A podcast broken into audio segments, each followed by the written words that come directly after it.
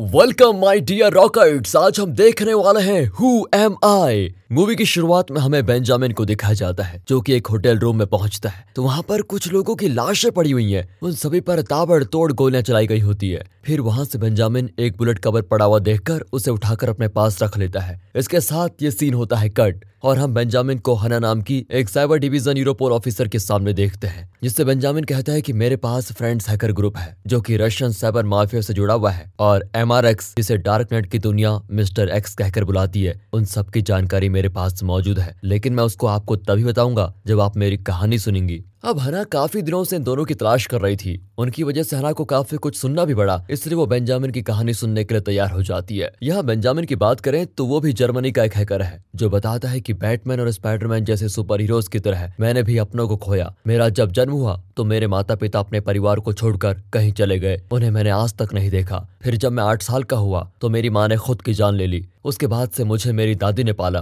फिर जैसे जैसे मैं बड़ा हुआ, मेरी दिलचस्पी कंप्यूटर सिस्टम और प्रोग्राम्स में हो गई। इसलिए मैंने छोटी उम्र में ही प्रोग्रामिंग सीखना शुरू कर दिया। फिर जब मैं चौदह साल का हुआ, तब मुझे इंटरनेट की काली दुनिया, यानी कि डार्क नेट के बारे में सब कुछ पता चला। जिस वक्त लोग इंटरनेट पर अपना समय बर्बाद कर रहे थे, उस दौरान मैं इंटरनेट की कभी ना खत्म होने वाली गहराई में गोते लगा रहा था। दोस्तों, हम भी इंटरनेट का इस्तेमाल करते हैं, उसे सरफेस वेब कहते हैं। और बात करें डार्क नेट की तो उसे सिर्फ़ ब्राउज़र की मदद से इस्तेमाल किया जा सकता है, वो भी एक यूनिक वीपीएन से। पर इसमें किसी वेबसाइट में पहुँचने के लिए आपके पास एक यूनिक लिंक होना ज़रूरी है। फ़िलहाल कहानी में वापस आए तो बेंजामिन बताता है, वैसे तो दुनिया में कई हैकर्स हैं, लेकिन एमआरएक्स उन सबका बाप है। वो कौन है, कहाँ से ऑपरेट करता है, किसी को कुछ नहीं पता। और वही मेरा रोल मॉडल है। आगे बेंजामिन कहता है कि एम के तीन नियम है। पहला, दुनिया में कोई भी सिस्टम सेफ़ नहीं है। दूसरा हमेशा कुछ बड़ा करने की कोशिश करनी चाहिए और साइबर स्पेस की इस दुनिया में मस्ती करना बेहद ज़रूरी है। इन बातों को फॉलो किए बिना कोई भी हैकर नहीं बन सकता। अब क्योंकि बेंजामिन के पास उतने पैसे नहीं होते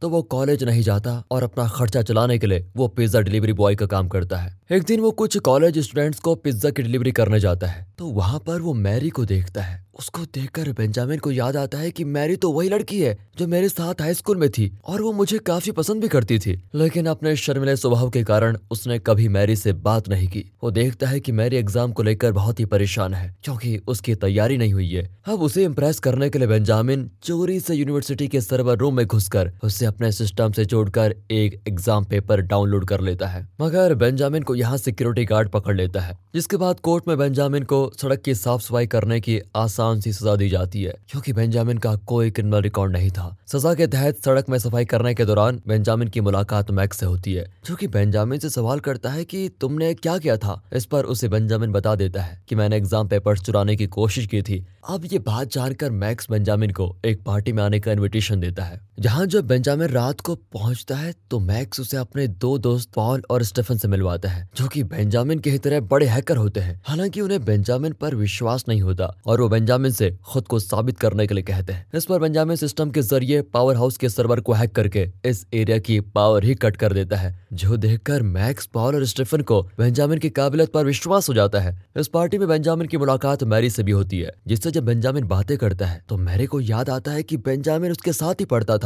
जल्द ही वो इनके ग्रुप में शामिल हो जाती है। तभी वहाँ पर आती है पुलिस, क्योंकि पार्टी की वजह से काफ़ी ज़्यादा शोर हो रहा था। इसलिए पाँचों कैसे भी करके यहाँ से भाग जाते हैं। फ़िलहाल वक्त के साथ मैक्स बेंजामिन को अपने बारे में बताता है। वो कहता है कि मैं सोशल इंजीनियरिंग में माहिर हूँ, जो अपने आप में सबसे अलग तरह की हैकिंग है। इसके ज़रिए आप किसी भी आदमी को अपनी बातों में फंसा उससे अपने मन का काम करवा सकते हैं। अब ये सभी मिलकर एक हैकिंग ग्रुप बनाने का सोचते हैं और बेंजामिन के घर को अपना एक सेटअप करते हैं। दरअसल बेंजामिन ने अपनी दादी को अल्जाइमर की वजह से नर्सिंग होम में भर्ती करा हुआ है और ये लोग अपने ग्रुप को क्ले नाम देते हैं, जिसका मतलब होता है क्लॉन लाफिंग एट यू अब एक जगह हिटलर को लेकर प्रेजेंटेशन होने वाली होती है तो वहाँ ये लोग पास में ही एक वैन में बैठकर उस जगह के सिस्टम को हैक कर लेते हैं, और प्रेजेंटेशन की जगह हिटलर की फनी क्लिप चलने लग जाती है। इससे सभी लोग भड़क उठते हैं, और जल्दी वहाँ के गार्ड्स को इन पर शक हो जाता है। अब उन्हें अपनी तरफ़ आते हुए देखकर ये लोग वैन लेकर वहाँ से भाग खड़े होते हैं। अब इनका मेन मकसद होता है एमआरएक्स की नज़रों में आना, जिसके लिए ये लोग इस तरह हैकिंग करके कई सारे प्रैंक करते हैं, और इससे इनका हर जगह काफ़ी नाम भी हो जाता है। लेकिन जब एमआरएक्स से डार्क नेट पर इस किले के बारे में पूछा जाता है तो वो कहता है कि मैं उन्हें नहीं जानता, जिस बारे में जानकर मैक्स को काफ़ी बुरा लगता है, और वो अब कुछ और बड़ा करके खुद को साबित करना चाहता है। यह बेंजामिन उससे कहता है कि क्यों ना अब हम जर्मन सेंट्रल इंटेलिजेंस की मेन बिल्डिंग, यानी कि बीआरडी के सर्वर को हैक कर लें,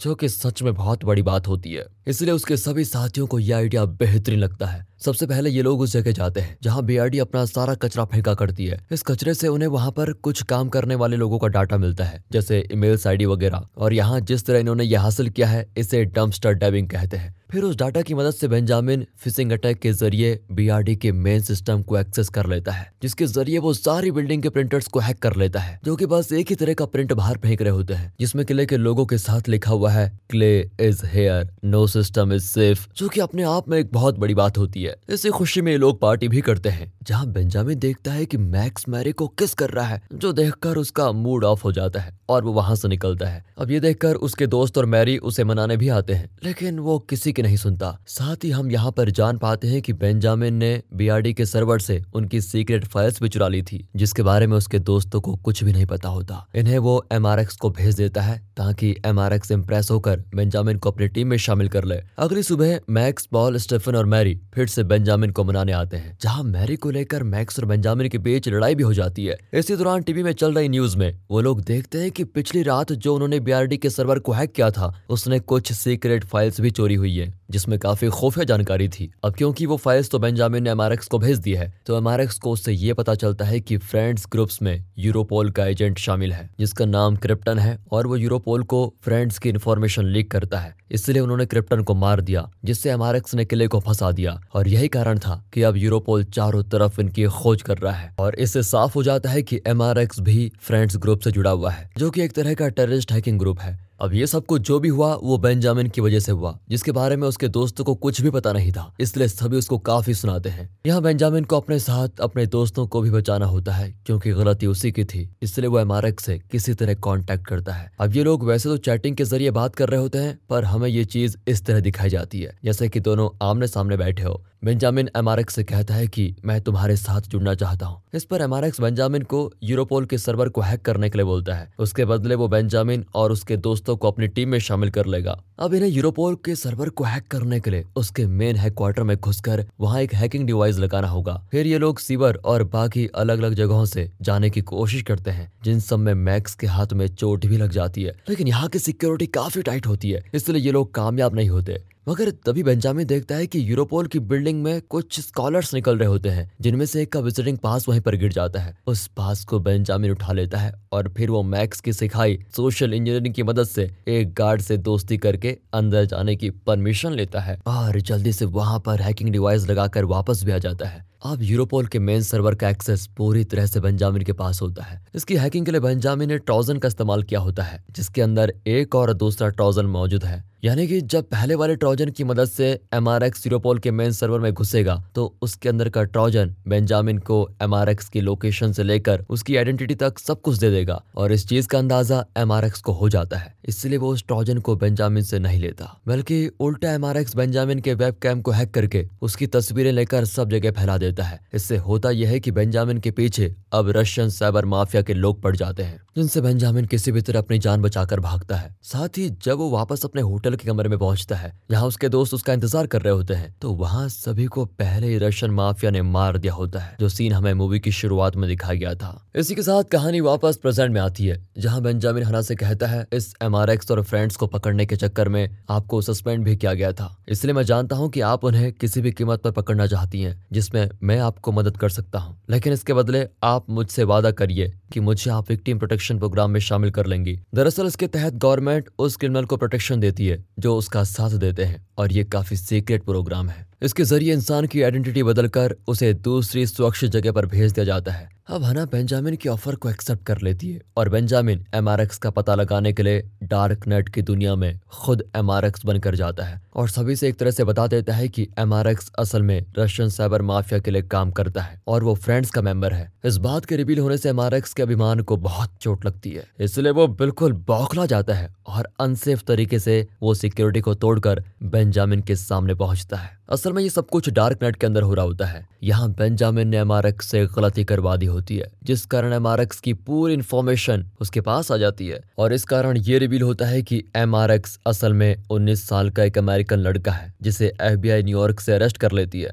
यह होने के बाद हना काफ़ी खुश होती है और वो बेंजामिन से कहती है, तुम अगले दो घंटों में एक नई जगह पर नई पहचान के साथ होंगे। पर जब वो कहीं जाने के लिए अपनी गाड़ी में बैठती है तो उसे याद आता है कि मैंने बेंजामिन के हाथों में एक चोट का निशान देखा था, जो बिल्कुल उसी चोट की तरह था। जैसा कि बेंजामिन ने बताया था कि उसके दोस्त मैक्स के हाथ में लगी थी। और ये बात तब की थी जब वो यूरोपोल की बिल्डिंग में घुसने की कोशिश कर रहा था। ये याद आते ही सबसे पहले हना मैरी के पास जाती है और उसे बेंजामिन की फ़ोटो दिखाकर पूछती है कि क्या तुम इसे जानती हो? अब पहले तो मैरी उसे पहचानती नहीं, लेकिन बाद में कहती है कि हाँ ये मेरे साथ हाई स्कूल में था, पर हमारी ज़्यादा बात नहीं होती थी। इसके बाद हना बेंजामिन के बारे में और छानबीन करने के लिए उसकी माँ के डॉक्टर से मिलने पहुँचती है, जिससे हना को पता चलता है कि बेंजामिन की माँ को मल्टीपल पर्सनैलिटी डिसऑर्डर था। उसके अंदर चार तरह के पर्सनैलिटी थी इसकी वजह से उन्होंने अपनी जान ले ली। अब हना डॉक्टर से सवाल करती है कि क्या ये मेंटल कंडीशन उसके बेटे को भी हो सकती है क्या? डॉक्टर जवाब देते हैं कि हाँ कुछ केसेस में ये पॉसिबल है। यहाँ हना को सब कुछ समझ में आ जाता है, पर फिर भी वो श्योर नहीं होती, इसलिए बेंजामिन के घर जाती है।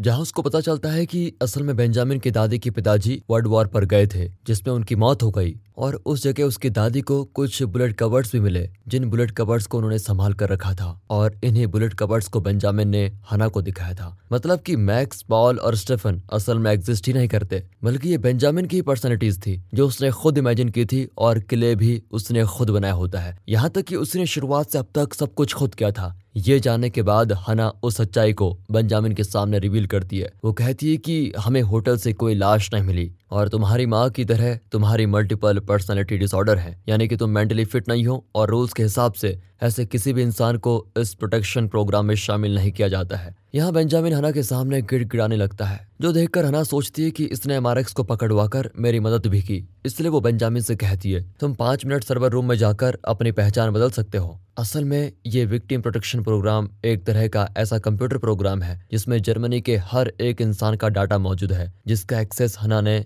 बेंजामिन को दे दिया है। बेंजामिन वादे के मुताबिक अपनी आईडी चेंज कर देता है और हना उसे लेकर एक जगह छोड़ देती है, जहाँ से वो चुपचाप चला जाता है। हालाँकि हना को अब भी कुछ खटक रहा होता है, जिसके बाद अगले सीन में हमें बेंजामिन को दिखाया जाता है, जो कि मैरी पॉल मैक्स और स्टेफन के साथ एक शिप पर मौजूद है। असल में बेंजामिन ने प्रोटेक्शन प्रोग्राम में अपनी आइडेंटिटी चेंज नहीं की, बल्कि उसने अपनी और अपनी दोस्तों की आइडेंटिटी को पूरी तरह से मिटा दिया होता है। इसका ये मतलब है कि अब वो लोग किसी के लिए भी एग्जिस्ट नहीं करते। यानी कि ये सब इन लोगों का प्लान था। जो सब इन्होंने कैसे अंजाम दिया ये हमने देखा। असल में जब बेंजामिन होटल रूम में पहुँचता है, तब उसके दोस्त मरे नहीं थे, पर रशियंस माफिया अब भी उनके पीछे थे। इसलिए वहाँ मैरी ने इन लोगों को हना और इस विक्टिम प्रोटेक्शन प्रोग्राम के बारे में बताया। इसलिए बेंजामिन हना के पास गया और मैरी को छोड़कर उसके दोस्त बिल्कुल अंडरकाउंट हो गए। बाकी सारी कहानी बेंजामिन ने हना को इस तरह सुनाई कि उसे ये शक हो कि बेंजामिन को उसकी माँ की तरह मल्टीपल पर्सनैलिटी डिसऑर्डर है, इसलिए उसने अपने हाथ में वो चोट खुद से की थी। उसने हना को मजबूर किया